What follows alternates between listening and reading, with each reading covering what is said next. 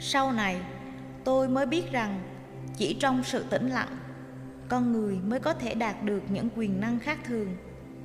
Sự yên lặng loại bỏ những chi phối của ngoại cảnh và tạo ra một khoảng trống mà tư tưởng có thể tập trung. Khi tinh thần lúc nào cũng tập trung, bất cứ một tư tưởng nào nảy sinh cũng đều được khuếch đại lên. Và nếu tập luyện cẩn thận, một người thậm chí có thể làm được nhiều điều phi thường từ đó, tôi nghiệm thêm rằng sự nghỉ ngơi trong yên lặng vô cùng cần thiết cho những người hoạt động trí óc. Xã hội văn minh đã buộc con người phải quay cuồng làm việc để kiếm sống. Sau đó, người ta tạo ra thêm nhiều loại hình giải trí để giúp con người thoải mái hơn.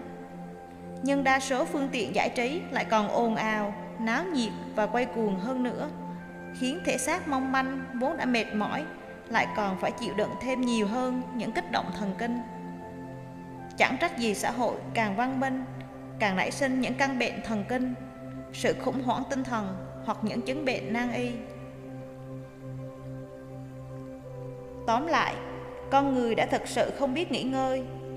Nếu họ biết tìm một chỗ vắng vẻ, ngồi yên tập trung tinh thần, để cho thân thể tự thanh lọc các chất ô nhiễm cặn bã tạo ra bởi nhịp độ quay cuồng của hoàn cảnh xã hội, thì hẳn đã phòng ngừa được nhiều thứ bệnh tật.